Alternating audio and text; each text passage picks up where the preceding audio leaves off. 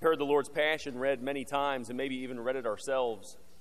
But perhaps every time we hear it or every time we read it, we notice things that are new, things that we didn't notice before. And perhaps we might need, to even hear it again. And of course, we're not going to read it again right now.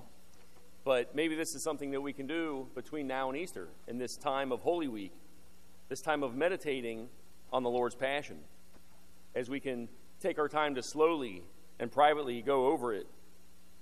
What, what, uh, is there even a more excellent way to meditate on the Lord's Passion other than what is written in the Holy Word of God and sacred Scripture?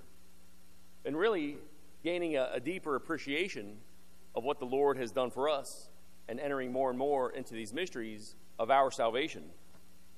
And as we're pondering it, we might notice, especially in Luke's gospel, the one we hear from this year, that Luke offers us some interesting details that might not be found in the other gospels. And some of these details, I think, have to do with seeing another person face to face. For example, St. Luke tells us when Peter denies that he even knows Jesus, St. Luke tells us that he looks at him. They make that eye contact, that eye contact of disappointment. And that maybe is something that we, we also notice in ourselves when we sin. But we notice that it doesn't end there. The story continues. It doesn't end in our sin. The story can continue. St. Luke also includes the detail about that blindfold that was placed on Jesus as he was being struck once again, maybe to keep away the eye contact of those people who were abusing him. He also tells us that Herod puts a robe on Jesus to mock him. Maybe that's something that we can take to our own prayer.